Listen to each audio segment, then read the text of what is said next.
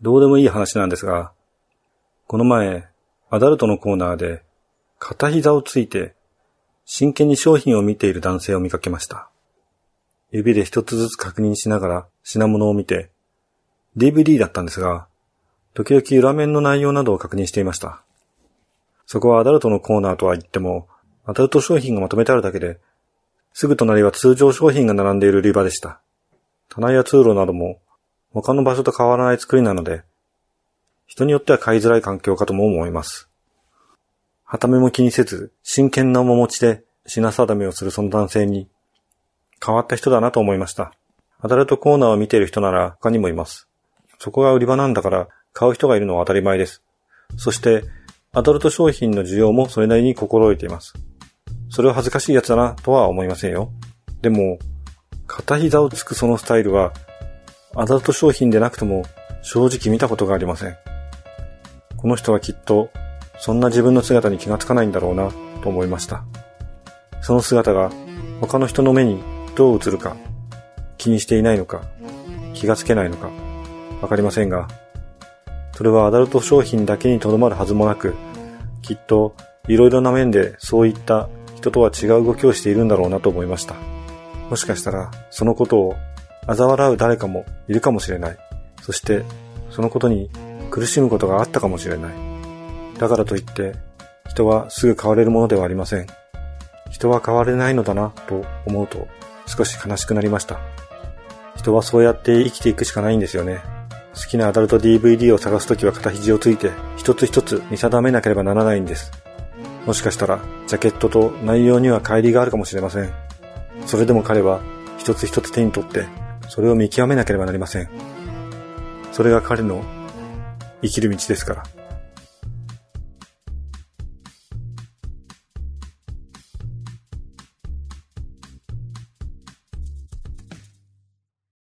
またお会いしましたね。夕闇堂の根岸です。先週ダイエットを始めて3日目と言ったんですけど、一応まだ続いています。減量では1年間で30キロ以上の減量に成功したことがあるので、今回も多分大丈夫だと思います。ダイエットをするとき、スマートフォンアプリを使います。結構前ですけど、レコーディングダイエットというのが流行ったことがありましたね。2007年に新潮社から出ている岡田敏夫さんの著書、いつまでもデブと思うなよですね。食べたものを記録すると痩せるみたいな感じに捉えている人がいますが、あれは記録した後、記録された自分の食生活を見直すことで、食生活の問題点を発見し、さらに管理していくというものです。もちろん、記録をする経緯で、無意識にこれはさすがにまずいだろうというものを避けるという効果もあるようですけど、レコーディングダイエットの本質は、無自覚な自分の食生活、すさんだ食生活ですね。それを正すための一つの手段というか、簡単に言うと、まず自分のダメな部分を見ろ、そして直せ、ということなわけですよね。確か岡田さんが言うには、太る人というのは、太るものを好んで選んでいくというところがあると書かれていたような気がします。あ、なんでレコーディングダイエットの話をしたかというと、それがダイエットの基本なんじゃないかなって思うんですよね。太ってしまったなんて言ってる人は、まずなんで太っているかを知る必要があると思うんですよ。まあ答えは簡単ですよね。太っている人と痩せている人で明確に違うところ、それは食べる量ですよね。あ、ここでたくさん食べてるのに痩せてる人もいるよ、なんて人がいたりするんですけど、まあそういう人もいるかもしれませんけど、大抵の場合は、痩せてる人ってのは食べていません。食べていませんっていうのは語弊がありますね。太っている人っていうのは食べ過ぎていると言った方が正しいですね。自分が他の人よりも太っているなと思うなら、それは実際食べ過ぎているんですよ。運動不足って人もいますが、実は多少筋肉をつけたくらいでは人間の代謝って大きく変わらないらしいですよ。ゴリゴリのマッチを目指すのは別ですけど、そもそもそれができるんだったら太ったりはしませんよね。あ、この太ったっていうのはですね、人類を太っているか痩せているかの二つに分けたとき、太っている方に入るという意味ではなく、すごく痩せている。痩せている。まあ痩せている。どちらとも言えない。まあ太っている。太っている。すごく太っている。の太っているという意味です。まあ太っているくらいは含まないものとします。代謝を上げるために筋肉を作るのではなく、運動によってカロリーを消費するという考え方もできますが、それは、もしそれで痩せたのなら、その運動をし続けなければ太るということです。結局食事の量を何とかしなければ細くなるのは難しいんですよね。もちろんこれは痩せるという意味で、モデルとかアスリートみたいな美しい体が欲しいなら筋トレとか運動とかは必要だと思います。ただその場合、骨格からして違うのでどうにもならないという現実を受け止めなければならない可能性は出てきますけどね。となると、見た目の改善には限界が生じますが、それでも太っているよりもいくらか痩せた方がいいと思います。そのあたりはメディアファクトリーから出ている北織はじめさんの著書、死なないぞダイエットというダイエット本に太っていることによる死のリスクについて延々と書かれています。この死なないぞっていうところがミソですね。確かダイエット自体の内容は定期的に測るだけみたいな感じだったと思います。かなり前に読んだので、ちょっと内容までは覚えてないんですけど、なるべく細かく測れる体重計を用意して、こまめに測ることで、どうしたら体重が増え、どういう時に減っているかを知るとか、そんな感じでした。細かく測れる体重計、ヘルスメーターですね。ってのは、少し減ってもわかるので、例えば、500g とか、そういうことですね。少し減ってもわかるので、モチベーションにつながりやすいということです。とにかく太ることは悪、みたいなことを理解するとかもそうなんですけど、痩せることへのモチベーションを持ち続けることが大切らしいですね。気持ちが大事ってことですね。そうですね。でも、それを言えば、運動することも同じように言えます。筋肉がついていくことを実感することがモチベーションにつながる。筋肉は裏切らない的なことって、つまりそう思えるくらい、その分野の知識を入れること、どうすればどうなるか、理解することが成果につながり、モチベーションにつながるってことですよね。モチベーション、動機づけですね。そんなことが動機づけになるなら、意識高い生活もできますけど、そもそも一定以上太ってしまっている人間は、怠惰な生活を貪るような輩なわけですから、そんな風にはなれませんし、それを死ぬまで意識していくっていうことがストレスになってしまっては意味がありませんよね。ストレスによる過食とかで太り、太ることのストレスで見た過食なんて悪循環がリバウンドを生んでしまうんですよね。話はわかりますが、ダイエットって言葉は健康的な食事という意味で、単に痩せているという意味でも、ノンカロリーという意味でもないということが割とよく知られたことなんじゃないかなと思います。ただ、エクササイズも含む減量方法をダイエットと言いがちなのも確かです。なんとかダイエットというタイトルで食事のことに触れていない本もたまにあります。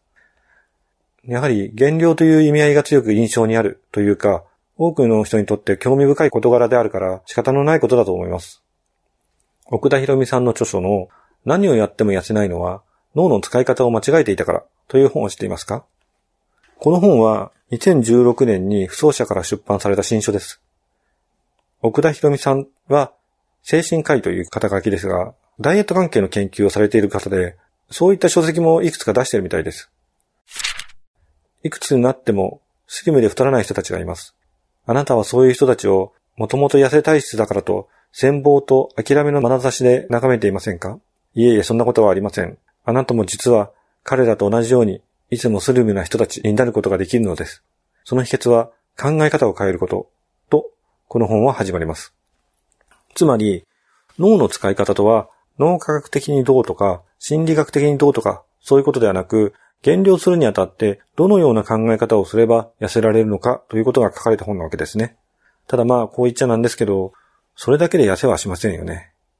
考え方を変えることで生活習慣から変えていこうということですね。これについてはもうこれしかないというふうにも思うんですが、